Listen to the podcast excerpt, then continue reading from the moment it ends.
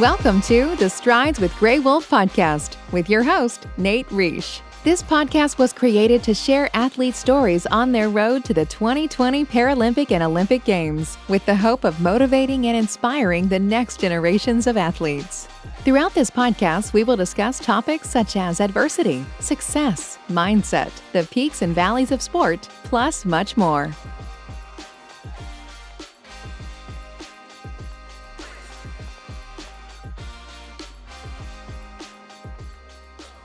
Today's episode was such a fun one for me personally. Michael and I talk everything from his early entrance into running, representing Ireland as a para athlete, winning countless Paralympic and world titles, the T37, T38 class, coffee, of course, plus much more.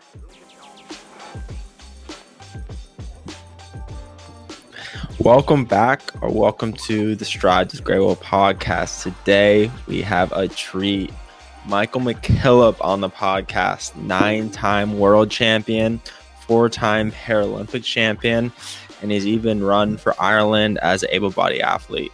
Uh, he's, he's not only my rival, but become a good friend of mine. And so, without further ado, welcome my good friend Michael McKillop to the podcast. What's up, How's Mike? Going, guys? How are you? How's things? Good, man. Good, man. Doing well. Doing well. How's uh, how's everything in Ireland going? Yeah, things are good. Um, obviously complicated with lockdowns and uh, restrictions and stuff like that, but uh, I'm doing as as well as you can be. I'm training away, and I'm I'm just trying to enjoy life and. Um, not get too hung up on whether or not next year will happen or not. But um, I just got to keep my, my head down and uh, yeah, I'm focused. Yeah, what does uh what what training been looking like for you right now? Um, we're in base phase at the minute. Um, I was just probably we're starting week seven um of um winter training, so it's a lot more miles. It's a lot longer uh, reps and kind of fartleks and tempos and stuff. But yeah, for me, um, I'm I, I am an open book. I, I don't I don't mind what people know about my training or anything like that. That that for me is a, a given. Um, the only thing that they don't know is how hard I'm working. Um, and I guess that's the, the that all I worry about is uh, I know how hard I'm working, and yeah. Yeah, no, no, absolutely. And I think like, you know, before going forward, let's let's go back a bit and just give uh, you know, everyone a little background on you. So um you have cerebral palsy and I believe you were finally uh identified with that when you were just older than two. Um what what was that like and what was uh, pretty much living your, your entire life with that? Yeah, I think um, I got diagnosed at two years and 10 months, um, but it was a year and 10 months whenever my parents really started to notice that um, something wasn't really right with me. Um, I had fallen down the stairs um, at a year and 10 months, and I was brought to the hospital um, a few weeks later because they knew my parents really started to notice that I was kind of walking with a limp. Um, and they noticed that my arm was starting to be like a cradled into a fist position and quite up tight against my chest. Um, and when we went, when they took me to the, to the, the doctors, and um, the consultant just basically said it was a habit. He um, thought that I had uh, basically copied something off the TV, um, like young kids do, and that we would just end up getting back to, to normal things. Um, but unfortunately, um, a year and 10 months led into another year of the unknown for my parents. And I think seeing me deteriorate or to get worse um, with obviously out treatment or anything like that or diagnosis. Um, so they got another consultation. Um, and as soon as I walked through that door two years and 10 months, um, the consultant just turned around to my parents and said, Your son's either had a stroke or he's got cerebral palsy. And just like that, um, not only did my life change, but also my parents' life changed. Yeah, yeah, no, for sure. And uh, from uh, what I heard on another podcast, your dad g- gave you spikes at five years old, and uh, you have a little bit of background with both parents uh, being athletic. And so, what uh, what was that interest in, or that entrance into track and field like for you? Um, it started so young, and like I said, my parents um, were involved in athletics. Um, my dad ran for Ireland um, as well. And I think whenever I look back at, there was not going to be anything else in my life probably than athletics.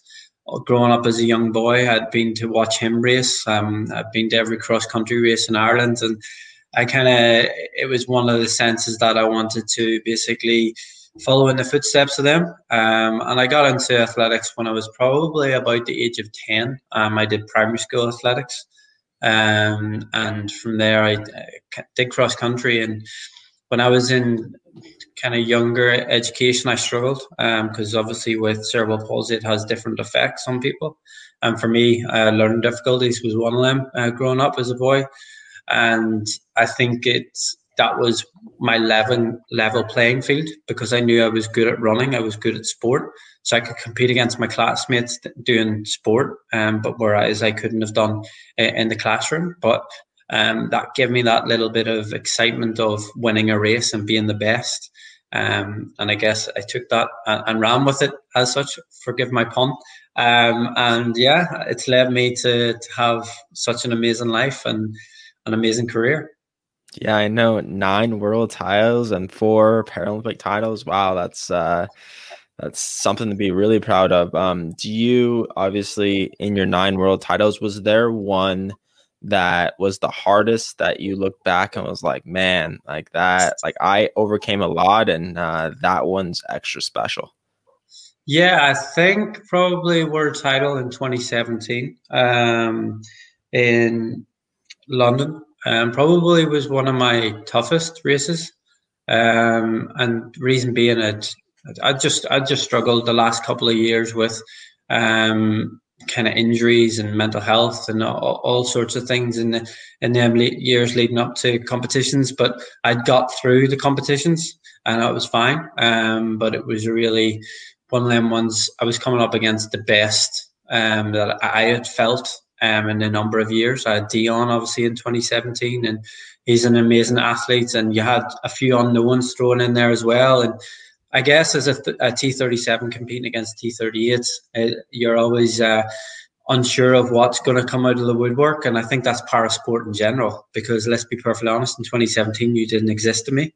Um, but now you're you're one of the best athletes in, in the world. So for me, parasport is just, it's quite strange like that. Uh, you wouldn't get that in able-bodied athletics, but I think that's uh, the ever-changing thing of parasport and why it can become better every single year because you just never know um, the talents out there are people that are unaware of their disability or what the opportunities they have with the disability. But I think 2017 was uh, the race where I really had to dig the deepest. Um, there was heats um, and the Colombians uh, played a trick or tried to play a trick on me, um, and they sent a 400 meter runner out in the heats. Um, went through in 53, um, and then obviously the the Colombian guy in the second heat, who was actually a proper 800 meter runner, um, qualified for the final. So I guess it was uh, fun and games then. Um, again, it was something I felt very strongly and annoyed at, at the fact that kind of he got away with it um, but it's just one of them things that you got to deal with. Yeah, no, I actually remember like watching the prelims and watching this guy go off and I never like that was the end of it. I had never heard that story and I didn't know that's that's actually what they were trying to do with you. That's uh that's pretty crazy. Never heard of that. Yeah, um, I, I look back on it now. I came off the track because he dropped obviously out after 400 meters, and um, I, automatically thought because at that time it was kind of like I was still unbeaten, um, and, and, that was my worry. That that was me going into every heats, every race. I just wanted to stay unbeaten, and um, I think in the heats I just write, well, well, he's, he's going to beat me, but it's not a final. Um, and whenever he came through, and he just ran straight through 400 meters and straight through on uh, off the track again, I kind of was able to stay relaxing in the moment um, and, and qualified. But I got so annoyed at that moment when I came off the track. I was really I wanted to put a complaint in, um, but my team manager basically said that it was, wouldn't be any point. Um, but so we just left it. Wow. Yeah, that is that is crazy. And you mentioned mental health, and uh, I think mindfulness goes hand in hand with that. And um, what has your experience been with mental health? And do you have any mindful practices that uh, you find that really helps you? Because I think um, athletes are really exploring that route. It seems like more and more today, and I'm so happy that it's a topic that we're actually talking about.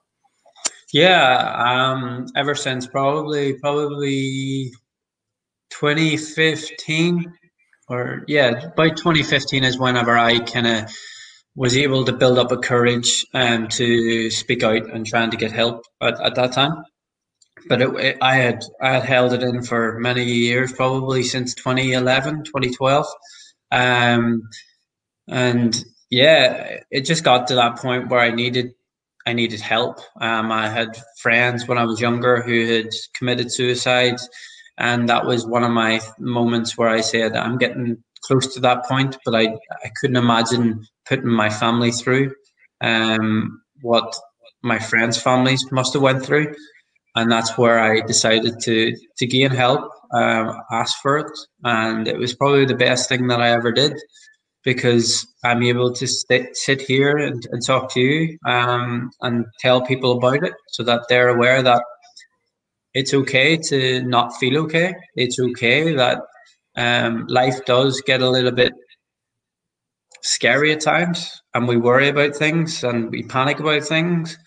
But there's always someone there beside you that will help, be able to help you, whether that be a loved one or someone on the street. Um, and, and that is why I feel that mental health is need, it has to be talked about so much more and I think, again, like you said, for athletes, especially on a podcast like this, I think so many athletes get beat themselves up because nothing goes right for them or something doesn't go right. But people forget about the positives that the process that we all go through and that everyone does have that feeling of negativity, but it's how you deal with that. And I think that's what I've worked on in the last number of years is to accept the negatives because you do have a past, you do feel crap, you feel the negativity, but you just have to let it go. And and I still work on it. I still struggle at times, but hey, that's life. And um, I think I've been dealt uh, a pretty nice card to be able to travel the world and represent my country and and win medals and being proud. So yeah, I can deal with a little bit of um, mental health issue because I know that I've got people around me that can support me and help me. Yeah, no, that that really rings home. I don't know if I've actually ever said this publicly, but uh, when I was in high school, three of my friends committed suicide within within two months, and I remember like how I remember when I heard heard you talk about that on a different podcast. Uh, you know, that's not necessarily a way we we want to be connected, but you know, I think our careers have uh, have been connected maybe in ways that we never thought um, you know, which is super interesting because I didn't really focus on mental health until I moved to the training center here in, in Victoria. And it's crazy like how much of an impact actually working with someone uh, does. And, you know, it's, uh, I think it allows you to get perspective. Um, and I think that's always been super important for me. And I really think adaptability is something that, especially in COVID, and I think especially as para athletes, we're so good with and uh, what does adaptability mean to you and have you how have you used that throughout your career uh, thus far? Yeah adaptability or acceptance um, and being able to accept what life throws at you and how you deal with it and, and what avenue you go down or what path you take and things like that. And um, I've talked obviously about uh, being born with a disability and having the side effects obviously of um, the likes of my learning difficulties and speech problems but I've had many other things. Like I have epilepsy as well that not many people know about, and that, that affects me when I train. Um, I can't train to this the same intensity as a lot of able-bodied athletes, and I'm on medication that affects lots of other things in my life. But um, I, I just have to accept it. I can't change that. That's just how life is, um, and how I adapt that is I work with my dad, who's my coach, and I work with my strength and conditioning coaches. I work with my nutritionist. I work with my wife, um, who helped me to allow me to train to the the highest quality that I that I'm able to do so without putting my health at risk. Um, and yeah, I think whenever it comes around to my age now, dealing with my disability at my age, um, I, I, break down a lot easier, um, and I've seen that over the last number of years.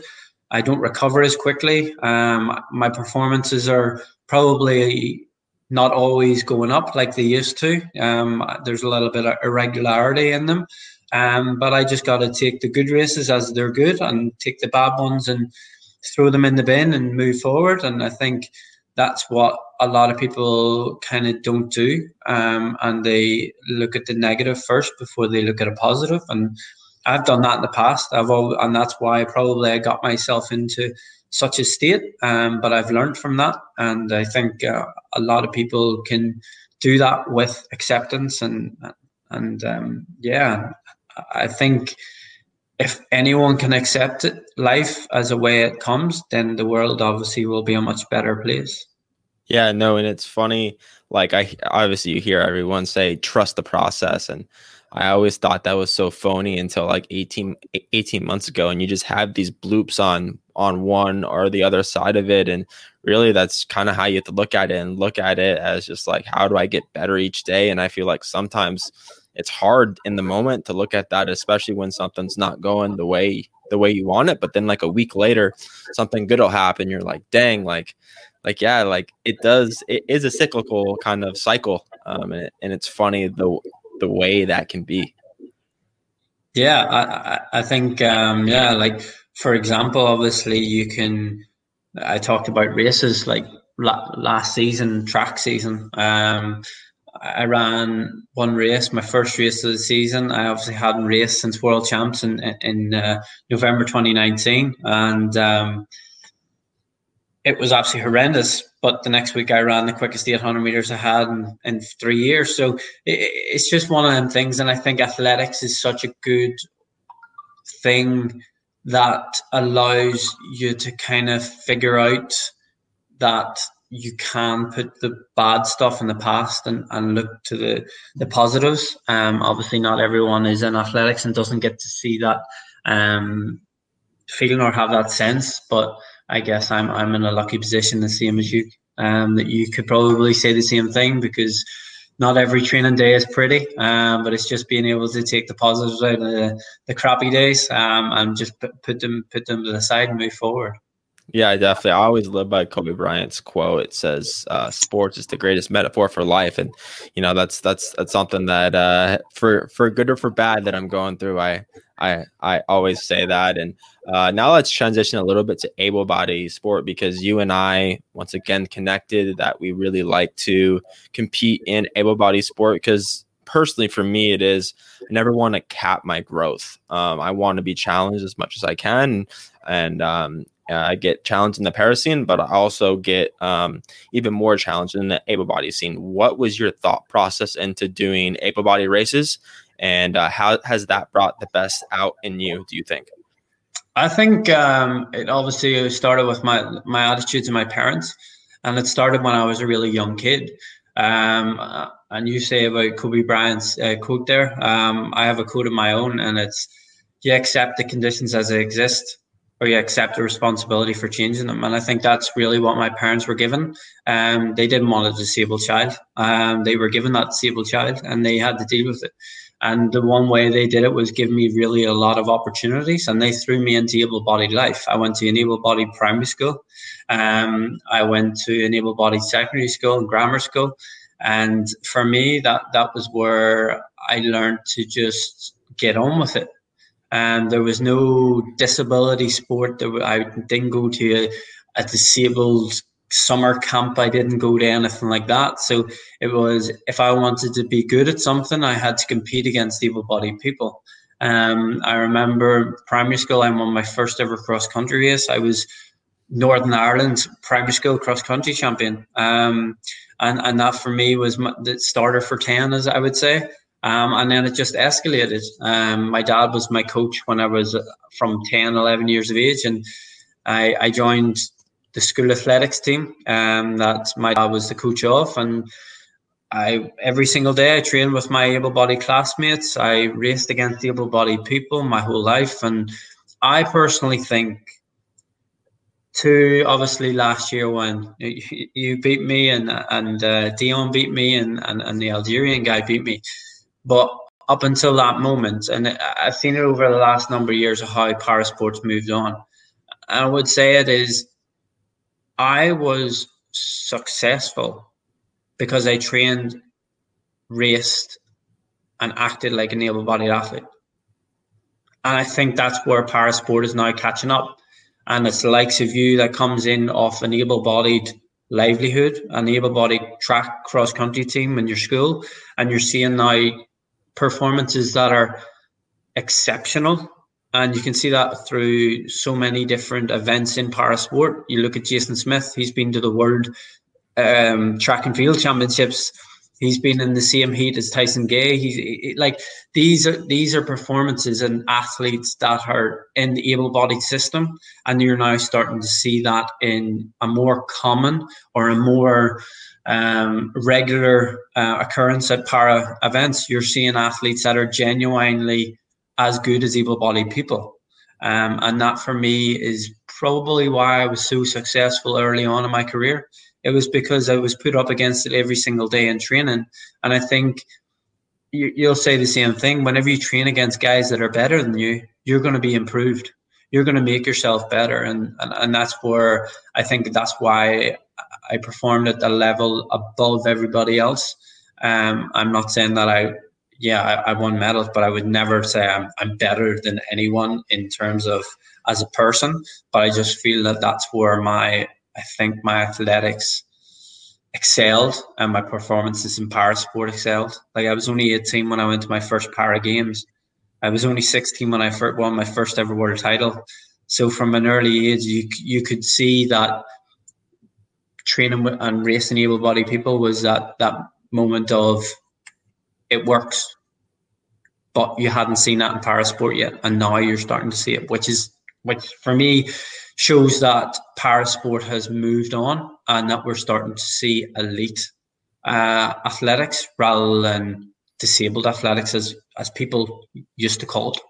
Yeah, man, J- man, Jason can fly. I remember watching him live for the first time. Right, I've had never had the opportunity to see him uh, race, and that was that was that was really cool. And uh, you know, the theme obviously in in your answer was high performance. And um, was there a certain time when you kind of saw that page starting to turn, maybe not for the athletes, but just for the general public understanding that we are high performance athletes, we are elite athletes.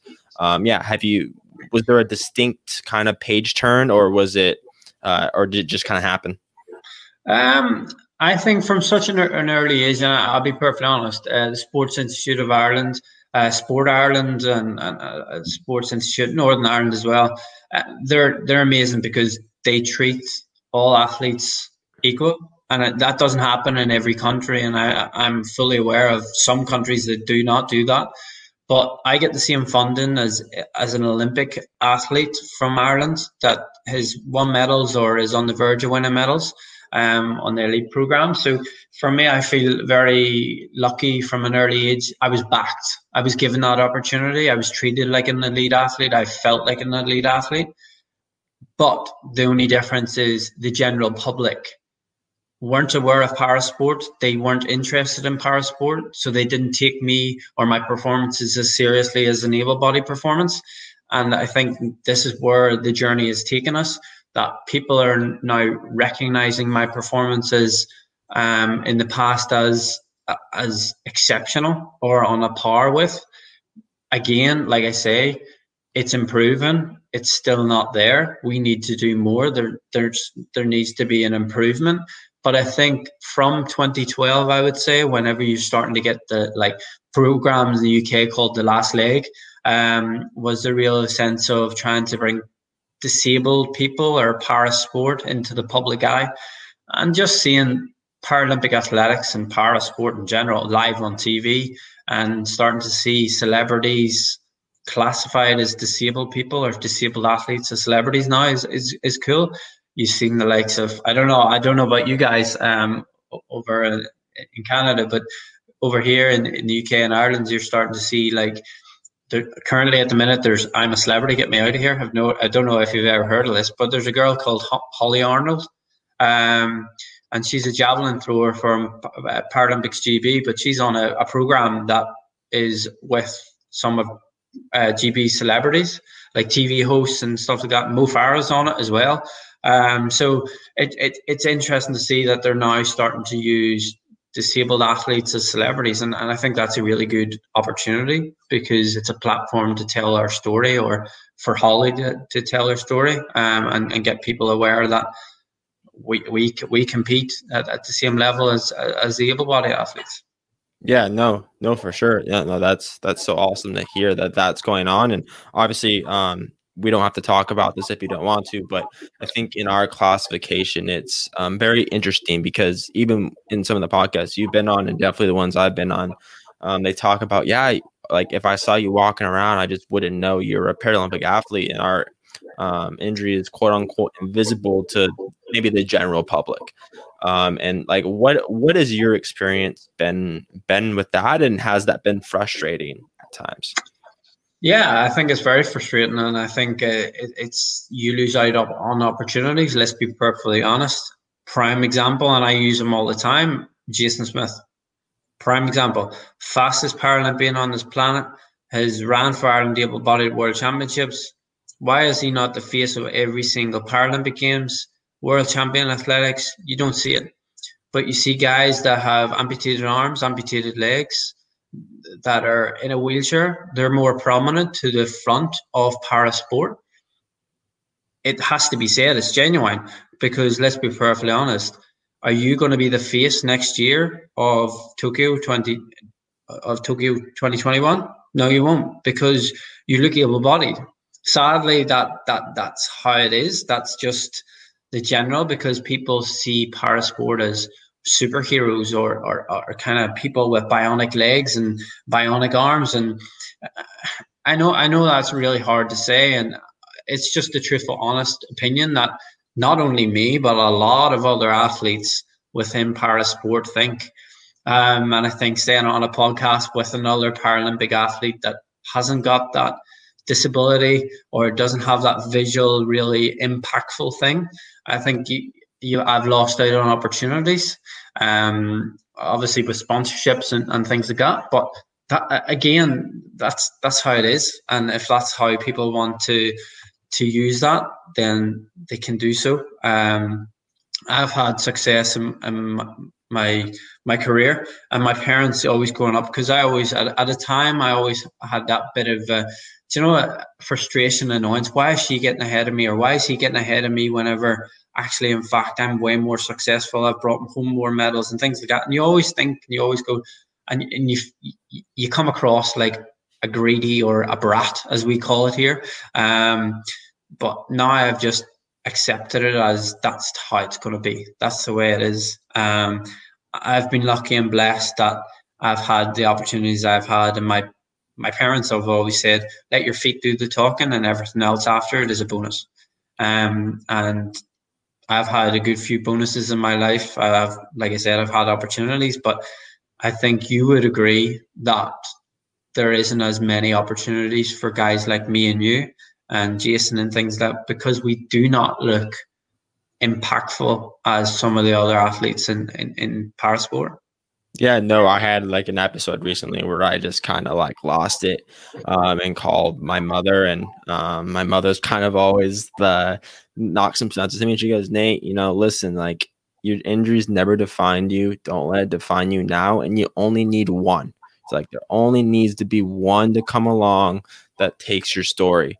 And then boom, because there's been people that just like, Nate, your story isn't worth telling, which uh, I just say, thank you. Uh, on to the next um, you know but uh, yeah i th- i think sometimes they want to give this poor me story and i'm just like no like our story is story of triumph like it's like adversity adaptability perseverance and um, yeah that's that's another thing i've kind of noticed that they just want to they want to pull this poor this poor me card and i'm like well sorry like i won't say that because no, nothing of my story is poor me yeah, no, I, I think a lot of people have to basically understand how you feel and how you think about your situation or your disability and how you want to convey it to other people.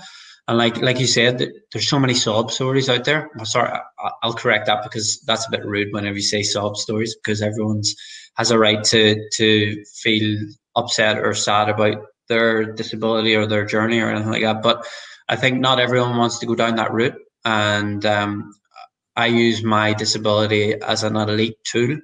Um, that's the way I look at it. Um, it gives me an opportunity to be an elite athlete. I don't see it in anything else.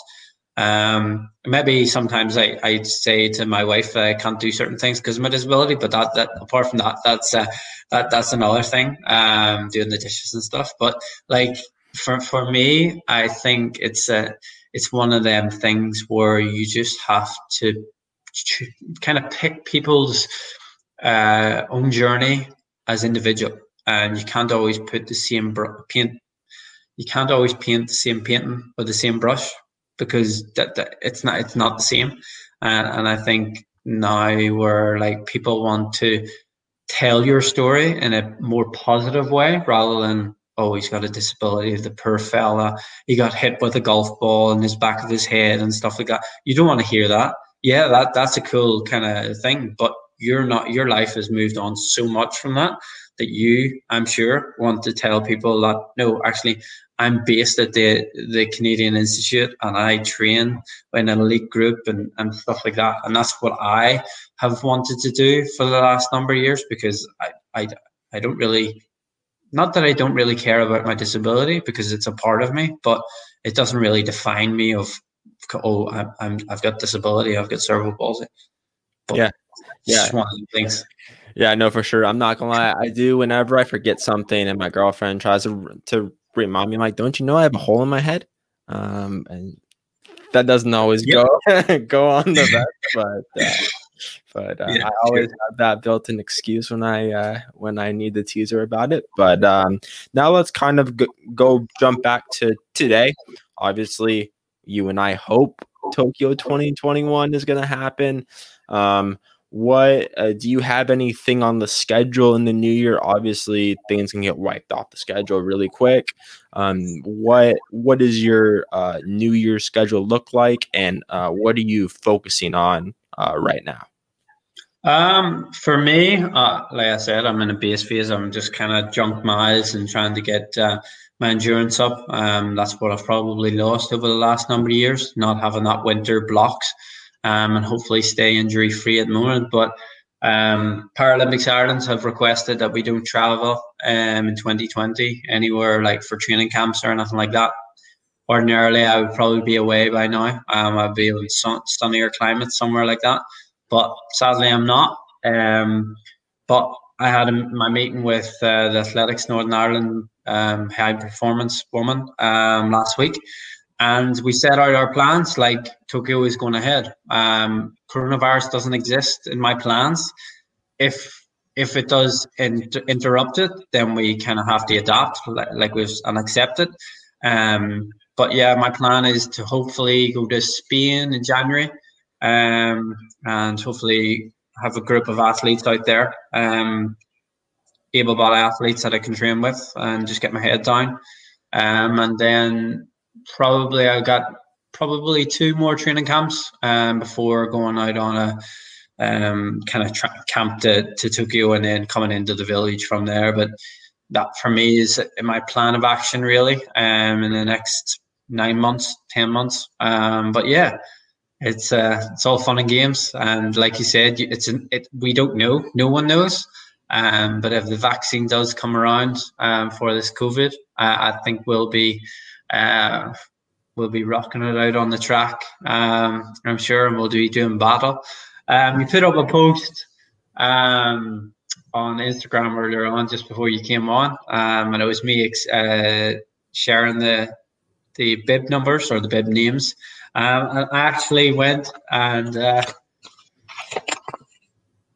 Oh, look at that! Look at that! That's awesome.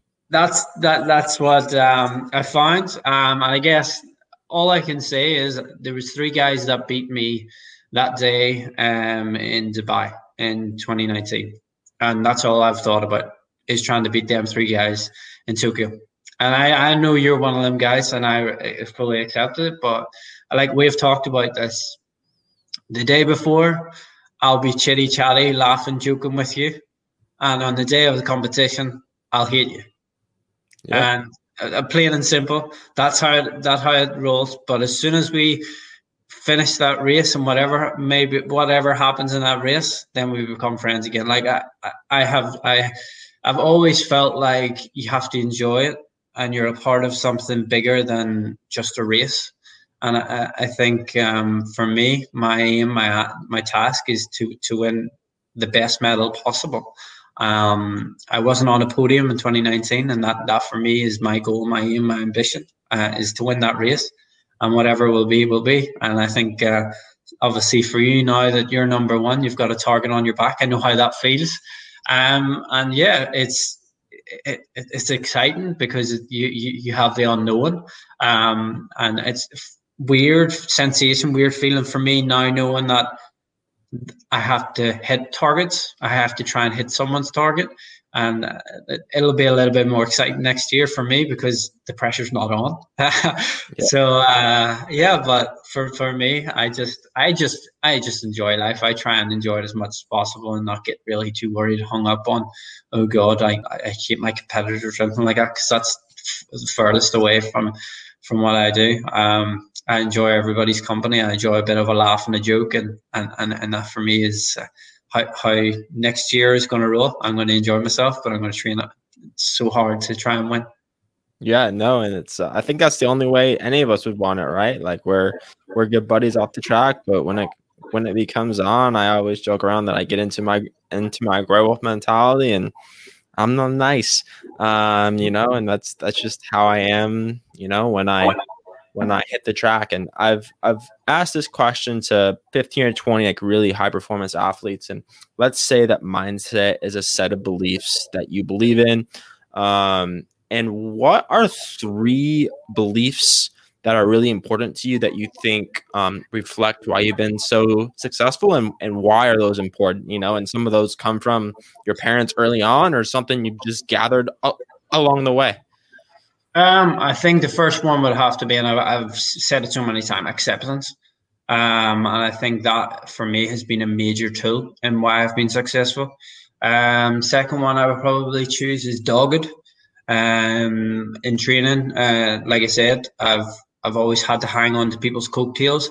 Always people better than me, um, and I never give up. That's one thing that I never do. Um, I grit my teeth, um, and probably that's why I enjoyed cross country so much is because it wasn't how fast you were around the track. Um, you didn't have to think of laps. It was, are you going to run hard up this hill? How hard you're going to run off the hill?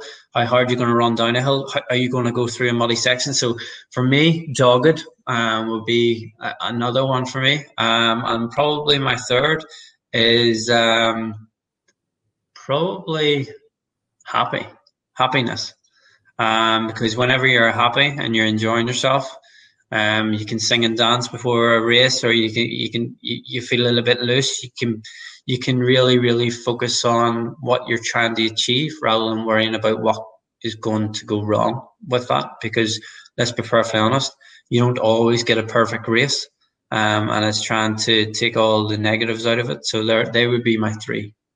Definitely, definitely, and I think I can't talk to you without talking about coffee. Um, and I believe you have a new sponsor. I don't want to screw up their name, so can you say it so uh, so I don't screw it up?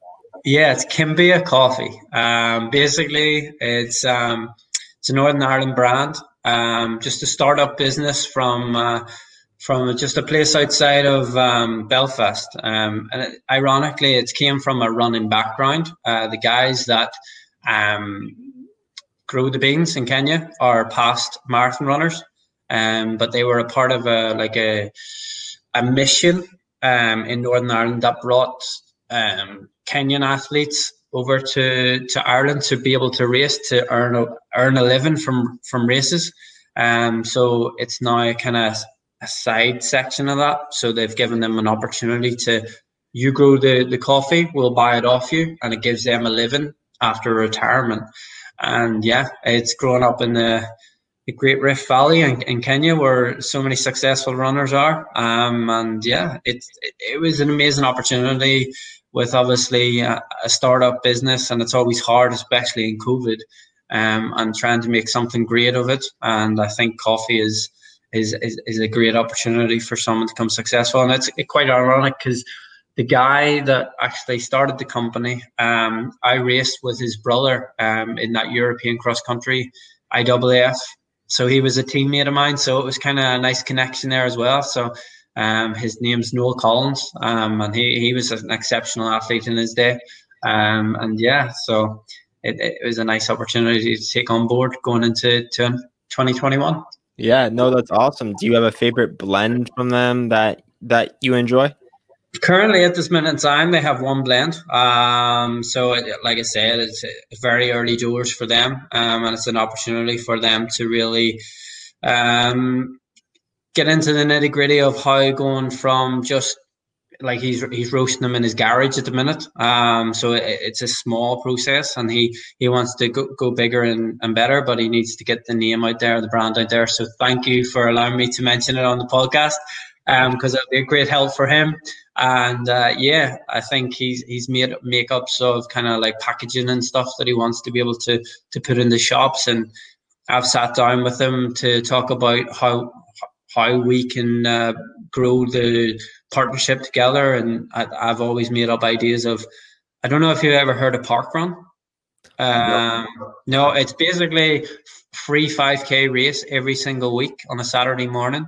Um, it, it happens around the world, um, and basically anyone can turn up. Um, so joggers, walkers, people running with their dogs, anything like that. So um, I've always said that we should pitch up there and, and bring some uh, Kimbia down and give free coffee out just to to get the name out there, and that's uh, that's an opportunity. Hopefully, we can do whenever park run and COVID can do one. Yeah, yeah, that's awesome. That's awesome. And uh, I, I have some rapid fire or not so rapid fire questions for you that I kind of ask. I ask all, all my guests. Uh, my first one is if your life was a movie, what would be the title?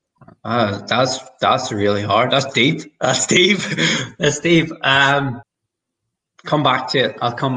Go, go ask me the next one. I'll come back to that one. Um, favorite quote. Um, if you believe, you will achieve. And that's the one that's on your website, right? Yeah. Yeah, absolutely. And uh, what's your favorite book or podcast, or you can give us both? Uh, podcast, it would have to be uh, Nate Grey Wolf's uh, podcast. Just recently started up, um, and he's had a few guests on it. Um, no, for me, uh, I don't really, to be honest, I don't actually listen to a lot of podcasts. I'll be perfectly honest. Uh, I'm more a music man. Um, and what was the other thing? Oh, book. Um, actually, I'm fascinated with the World War II um, and a lot of kind of like Auschwitz and, and, and the history of the Auschwitz and the um, so for me it would probably have to be based on um, on that um, and, and, history. But actually, a good one that my wife just got me for my our wedding anniversary uh, and you will have to read it. Uh, it's basically about the Russian whistleblowers on the anti-doping, um, something that we also feel passionate, very passionate about. Um, so basically, it, I've only read four four chapters, but it's a book basically about um, the two people, the, the anti-doping officer and the 800 meter uh, athlete, that basically told the whole story. Um, and yeah, I, am really intrigued to to read more into it. But it just goes to show that we we potentially next year will be racing against um, Russia. Yeah, absolutely, absolutely, and obviously we we'll leave it. We'll leave it at that. We can't. We can't. Can't say much more than that. yes, yes, we don't want to get in too much trouble now, even though that we're both troublemakers. Um, uh, my my my next one is obviously travel is all on our mind right now. What is one destination that you're looking forward to going or you're hoping to go to uh, when this pandemic is over?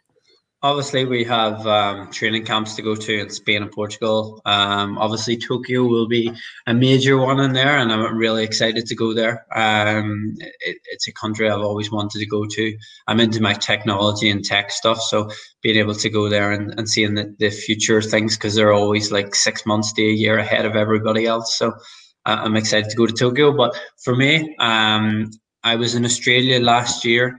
Um, visiting Nicole, uh, my wife's um, cousin down there in Perth. Um, and 100% that's where I'm going after after Tokyo. I'm going back down to see David um, and, and his wife and his kids and, and and just basically chill out, relax because we didn't have a holiday this year. That's where we were meant to be. Um, in pretty much now we were meant to be in Australia at this minute, but um, it's just one of them things that COVID has restricted us from. So yeah, absolutely. And my last one is obviously you said you're uh, big big into music. Can you give us a couple of your favorite artists um, that you listen to? Just chilling. Chilling. Um, probably uh, one that's kind of out there would be a little bit of Stormzy. I, am not going to say that I'm a massive fan of Stormzy, but I do listen to some of his music. Um, he's a British rapper, um, songwriter. Um, and then I'll go kind of completely left field, and uh, you'll have never heard of the man before. He's an Irish artist, and he's called Paul Paul Brady. He, he's an Irish folk um, kind of singer. Um, I, I, like it doesn't matter what genre of music it is. I I love it all. Um, and my third, probably, um, you can't go far wrong than uh, again, you this will be cliche, and everyone will go choose one song, and I'll pick it. Bryan Adams. Um, he's a favorite of mine. Um, I went to see him. It was a dream come true going to see him. Um, and everyone will go, oh, summer '69. Uh, but yeah, um, I listened to him whenever I was like 10 years of age. Um, my uncle, who sadly he just passed on last Thursday. Um, he was the one that introduced me to Bryan Adams, and that's why probably it's so special that I that I listen to it now. So they would be my three. Absolutely, absolutely. And um, I asked two final questions to all my guests. Uh, first, where can everyone find you? Oh, they can find me on all social media platforms. Um, tagline at Team McKillop. Um, and again, you can find me on my website at www.michaelmckillop.co.uk. Um, and yeah, if you flick through my website, you can uh, have an opportunity to find out a little bit more about me and, and my team um, and, uh, and and my journey and to where I am now. So yeah. Awesome. And lastly, uh, what do you want your impact to be on the world? Uh, ooh, I want people to understand that life is a one chance opportunity and to take it as it comes and to enjoy it as much as possible and to accept all the negatives and accept all the positives and make it the best possible life. Awesome. Well, thank you so much for coming on the podcast. It was so much fun to catch up. It's been a minute, and uh, yeah, I really appreciate you taking the time, my man. Thank you very much for having me. Of course, anytime. Cheers.